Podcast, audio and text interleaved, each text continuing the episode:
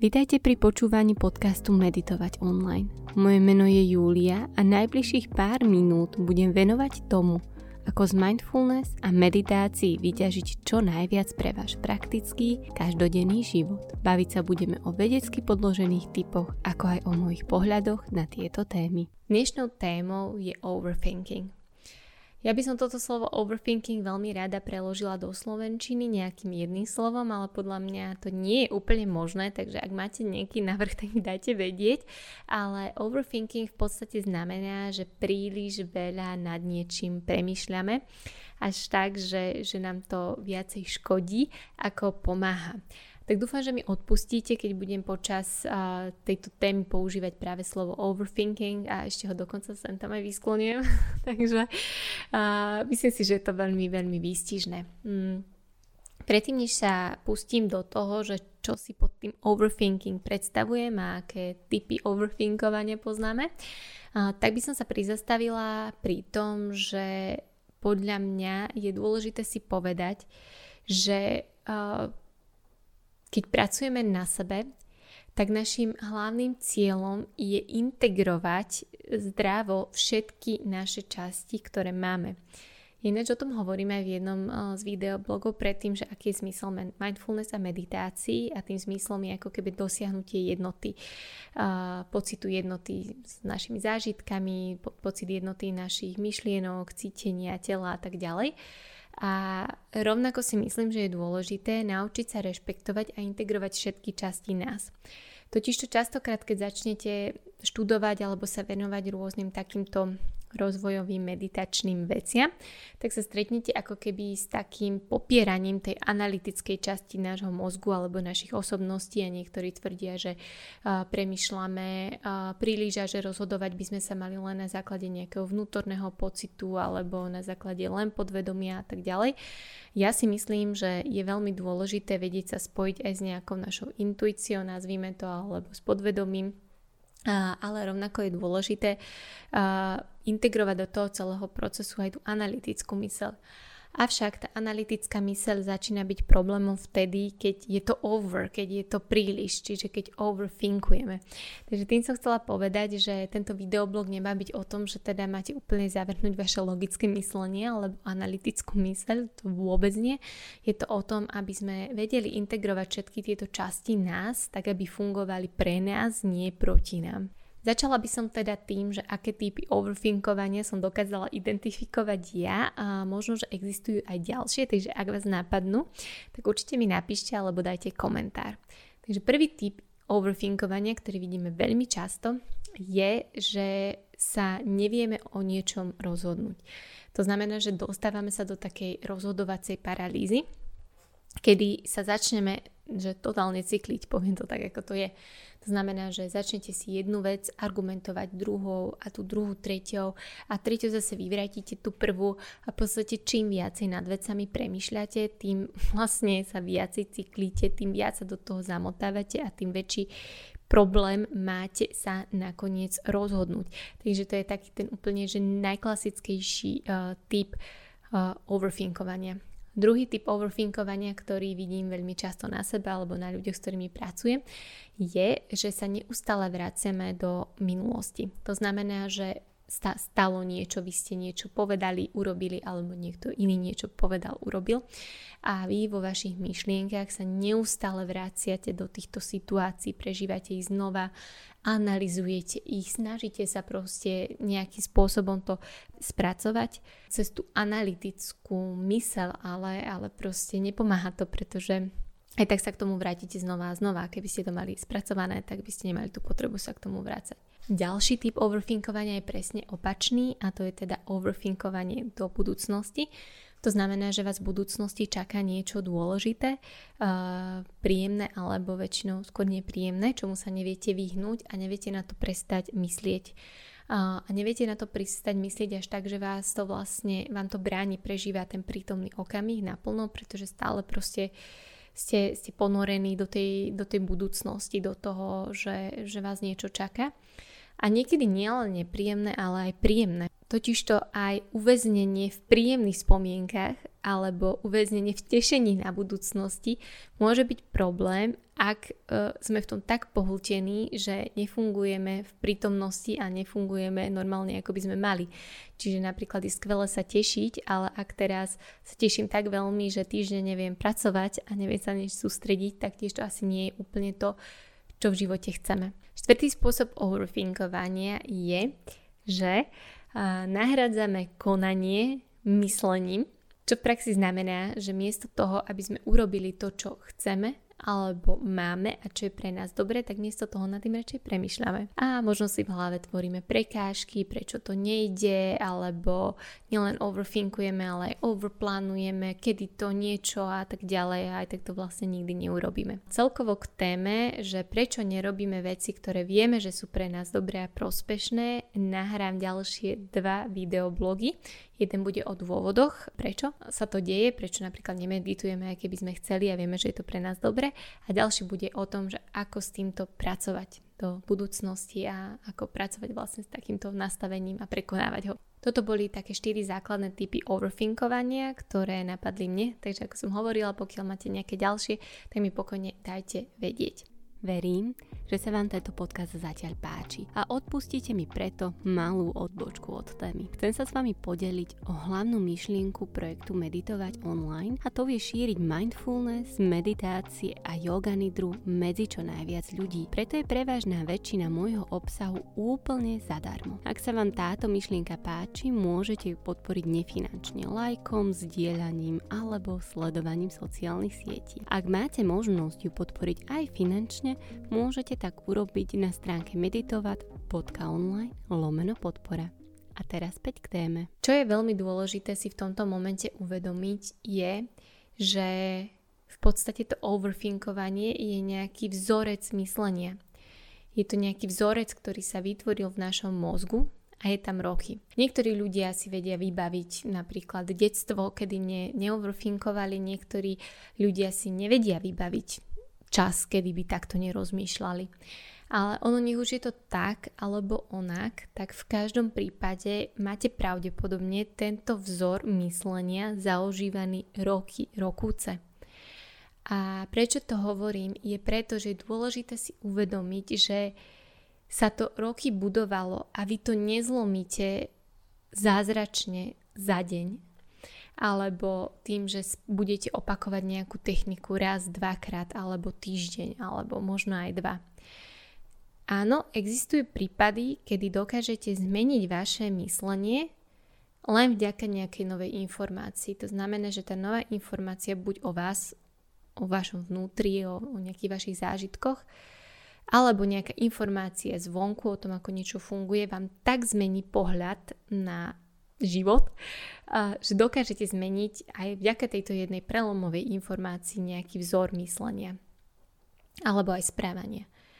O mnoho častejšie to však funguje tak, že je to vlastne tvrdá práca a že vy musíte makať na tom, aby ste to zlomili.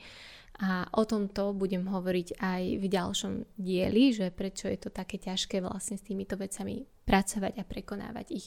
Mám k tomuto fakt, že nádherný príbeh, ktorý mám z Huberman Lab podcastu, ktorý počúvam. A hostom v tomto Huberman Lab podcaste bol doktor Peter Atia, je to doktor medicíny, ktorý, sa, ktorý je expert na dlhovekosť a na vitalitu. Je to fakt skvelý typek, ktorý má veľa praktických typov o tom, ako zostať čo najdlhšie zdravie a čo najdlhšie živý. Ale zároveň hovorí o tom, že nielen tie fyzické aspekty sú dôležité, ale že v podstate to mentálne zdravie je jedna z rozhodujúcich, uh, jeden z rozhodujúcich aspektov o tom, že ako dlho a ako zdraví budeme žiť. Veľmi sa mi páčilo, že bol osobný a porozprával svoj vlastný príbeh o tom, ako chodil na terapiu, pretože teda už nejaké aspekty jeho života nefungovali dobre. A vlastne na tej terapii si v 47 rokoch uvedomil, že celý svoj život on k sebe prehovára veľmi negatívne. Čiže nie je to úplne, že overthinking, ale naozaj sa mi páči tento príklad, tak vydržte so mnou. A v podstate on ako keby bol voči sebe extrémne kritický. Až tak, že napríklad vždy, keď mu niečo nevyšlo na 100% perfektne, tak o sebe akože rozmýšľal ako o úplnom zlyhaní, ako o tom, že je úplne neschopný a takýmto spôsobom k sebe prehováral. Myslím si, že viacerí z vás sa možno tiež týmto dokážu do istej miery stotožniť. Ja dúfam, že takéto rozmýšľanie nemáte, ale väčšina uh, máme trošku tú tendenciu byť až príliš seba kritický. On si to teda uvedomil, ale povedal, že on si nevie predstaviť, že by to zmenil, pretože on tak rozmýšľa celý život a nevie si spomenúť na jediný prípad, alebo jedinú dobu, teda v minulosti, kedy by takto nerozmýšľal, že on už má pocit, že ako dieťa takto rozmýšľal. A čo mu jeho terapeut navrhol, bolo cvičenie, ktoré prebiehalo takým spôsobom, že vlastne vždy, keď sa mu niečo nepodarilo, a tak e, namiesto toho, aby teda sa spustil ten vnútorný dialog, ktorý mal, tak sa mal zastať, uh, uvedomiť si, uh, že sa to deje a miesto toho si predstaviť, že sa daná vec stala niekomu, koho má veľmi rád. Nejakému kamarátovi alebo dieťaťu jeho, niekomu blízkemu a že čo by tej danej osobe povedal v tej chvíli. A samozrejme, že to, čo tej danej osobe by povedal, bolo o mnoho láskavejšie. A nestačilo len toto, ale vždycky si to mal nahrať na telefón a poslať to tomu terapeutovi. Takže hovoril o tom, že ten terapeut dostal naozaj veľa správ jednu dobu od neho. A okrem toho, že si myslím, že toto je naozaj úžasné cvičenie a vychádza z neho aj, aj vlastne cvičenie, ktoré ja mám na overthinking, tak nádherné na tom bolo to, čo povedal a to bolo, že ten doktor Peter Atia povedal, že čo bolo na tom úžasné, bolo to, že stačilo len 4 mesiace na to, aby sa tohto vzorca správania zbavil. A mne sa to páčilo z toho dôvodu, že myslím si, že väčšina ľudí si myslí, že to pôjde skorej, rýchlejšie, jednoduchšie a myslím si, že veľa ľudí, keď toto počúvalo, tak si povedalo, že koľko? 4 mesiace? Pričom týpek to hovoril s najväčšou pohodou ako najväčšie prekvapenie, že aké to bolo úžasné, že, že dokázal zmeniť ten vzorec myslenia. A nielen, že ho zredukoval, ale on ho reálne odstránil, že už vôbec takto nerozmýšľa. A myslím si, že toto je presne to nastavenie, ktoré potrebujeme aj my, keď chceme niečo zmeniť. Uh, keď roky, ako 47 rokov rozmýšľa nejakým spôsobom, my si potrebujeme uvedomiť, že nestačí jedna meditácia alebo jedna terapia alebo niečo, čo spravíme raz, dvakrát na to, aby sa to zmenilo, že je to proste vec, ktorá môže trvať dlho. A preto aj ja vás chcem pozvať k tomu, aby ste k sebe boli hlavne láskaví a za druhé, aby ste boli trpezliví a uvedomili si, že naozaj to môže trvať, pokiaľ sa dostavia nejaké tie výsledky. No a ako som už spomenula, aj vlastne moja technika, ktorú používam pri overthinkovaní, je veľmi podobná tejto rade, ale ja už som to dávno niekde počula, čítala, takže som veľmi rada, že som sa v tom utvrdila. No vlastne ten postup je taký, že keď aj vy si všimnete, že ste teda v jednom z tých overthinkovacích scenárov, z tých štyroch, ktoré som pomenúvala, alebo v niektorom z vašich vlastných overthinkovacích scenárov, tak prvý krok veľmi dôležitý je uvedomiť si to a zastaviť to. Tento krok je zložitejší, ako by sa mohlo zdať, pretože naozaj ten zaužívaný vzorec môže byť tak hlboký, že my si to zbehneme celé a bez toho, aby sme si to uvedomili a uvedomíme si to až neskôr. A opäť to isté, ja vás pozývam k tomu, aby ste k sebe boli láskaví. A keď si všimnete, že ste overthinkovali až potom, ako ste do overthinkovali, tak proste ok, nič sa nedeje. A miesto toho, aby ste sa ako keby hnevali na seba alebo trestali, nedaj Bože, samých seba za to, že sa vám to nepodarilo, tak oslavujte každý jeden krát, kedy sa vám to podarí. Či každý jeden krát, kedy sa vám podarí, že ok, všimla som si, všimol som si, že overthinkujem a zastavila som to, zastavila som to tak wow, skvelé. Pochválte sa za to, napíšte si do denníka, ak e, máte denník, naozaj, že oslavte každý jeden e, krát a uvidíte, že časom sa vám to bude stávať stále častejšie a častejšie, že sa teda prichytíte v úvodzovkách pri tom, že overthinkujete. Takže potom ako si to uvedomíte a dokážete to zastaviť, tak druhým krokom je to prijať. Opäť, e, je to vec, ktorá môže byť pre niektorých výzva. A to z toho dôvodu, že častokrát sme vedení k tomu, aby sme potlačovali negatívne pocity. Všetky pocity, všetky emócie, aj myšlienky tu, sú tu kvôli tomu, aby nám niečo povedali. Sú to také notifikácie, ktoré nás na niečo upozorňujú a my by sme sa mali snažiť ich spracovávať zdravým spôsobom. Čiže zdravý spôsob je tak, aby to neubližovalo ani nám, ani vzťahom s našimi blízkymi alebo celkovo s ľuďmi v našom okolí. Avšak my máme teraz skôr tú tendenciu niekedy robiť to, že keď si myslím niečo, čo si myslím, že by som si nemala myslieť, alebo keď cítim niečo negatívne, tak my to hneď potlačame, hej, že či už preto, že sa nechceme cítiť proste nahnevanie, alebo preto, že nechceme zase overthinkovať, pretože bože, zase to robím a prečo to robím a, a už, už by som to dávno nemala robiť Základom mindfulnessu je príjmať veci také, aké sú. Toto je veľmi ťažké, na, špecificky pre mňa, a, ale naozaj na tom a ja sa snažím pracovať. Proste ten stav veci taký, aký je. To neznamená, že ste pasívni, vy môžete prijať ten stav veci taký, aký je a snažiť sa s tým niečo robiť, ale proste v tej chvíli je to tak, ako to je. Čiže aj vy, keď si uvedomíte, že overthinkujete, tak miesto toho, aby ste, a nie, nie, neoverthinkovala som, neoverthinkoval som, alebo proste sa začali za to zase trestať, o, prečo to robím, tak to proste len príjmite. OK, opäť som overthinkovala, opäť som overthinkoval. To je celé, hej? Proste to len prijať ako fakt. A potom sa môžete presunúť do tretieho kroku, v ktorom si to pomenujete. V ktorom si zvedomíte, čo sa deje. Čiže pomenujete si, že overthinkujem nad budúcnosťou alebo nad minulosťou, alebo som v rozhodovacej paralýze, alebo nahrádzam konanie overthinkovaním, čiže inak povedané prokrastinujem napríklad. Čiže len si to pomenujte. A prečo je skvelý tento krok je preto, že v momente, keď niektoré veci pomenujeme, tak nad nami strácajú čas svojej kontroly, pretože ich z toho podvedomia vyniesieme do toho na tú vedomú úroveň. A dokonca už tieto tri kroky častokrát stačia k tomu, aby ste to overthinkovanie proste prepísali, hej, že častokrát už netreba nič iné robiť, len si to proste uvedomiť, pripustiť si to a začať robiť niečo iné, alebo skrátka zastaviť to overthinkovanie Niekedy už naozaj len tieto tri kroky stačia na to, aby sa to ako keby vyriešilo.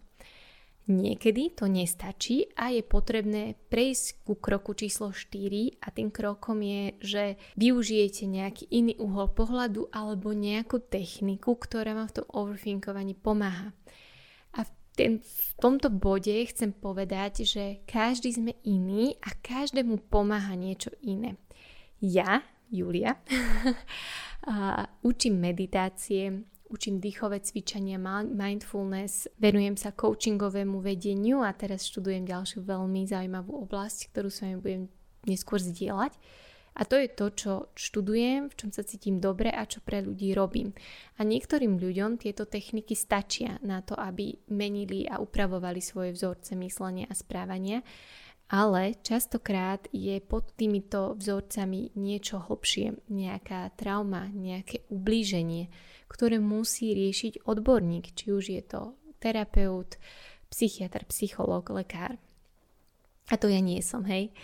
To znamená, že určite vás pozývam k tomu, aby ste vyskúšali meditáciu, ktorú nahrám špeciálne na prácu s overthinkovaním a uverejním ju budúci týždeň. Ale pokiaľ vlastne vyskúšate tieto techniky a budete vidieť, že to nefunguje, alebo pokiaľ sa vyplaví niečo také závažnejšie, nejaká ťažoba alebo akékoľvek ďalšie pocity, tak vyhľadajte odbornú pomoc a pretože tá pomoc je tu o tom, aby vám pomohla. Ako som spomenula, ja na tému overthinkingu a nahra meditáciu a tá meditácia pomáha v dvoch veciach. Za prvé, keď sa dostanete do toho kolečka overthinkingu a máte ten priestor, tak si ju viete v tej chvíli pustiť alebo si viete púšťať pravidelne ako taký nácvik tej mysli, aby dokázala ten overthinking zastavovať a aby s ním dokázala pracovať. Tak, to boli 4 príklady overthinkingu, potom som rozprávala o tom, aké je veľmi dôležité venovať tomu čas dlhodobo a byť k sebe láskavý a uvedomiť si, že, že je to proces uh, prepisovanie niečoho, čo máme v sebe roky Taktiež som vám poradila techniku, ktorá funguje mne, meditáciu nahrám a opäť vás pozývam k tomu, aby pokiaľ tieto veci nefungujú a vás to overthinkovanie naozaj ťaží, tak aby ste vyhľadali odbornú pomoc. Ďakujem veľmi pekne za počúvanie tohto podcastu. Ak sa vám páčil, tak môžete podporiť a to tým, že budete followovať tento podcast, že ho budete zdieľať alebo že dáte review či už na Spotify, Apple podcastoch alebo v inej aplikácii. Čaute.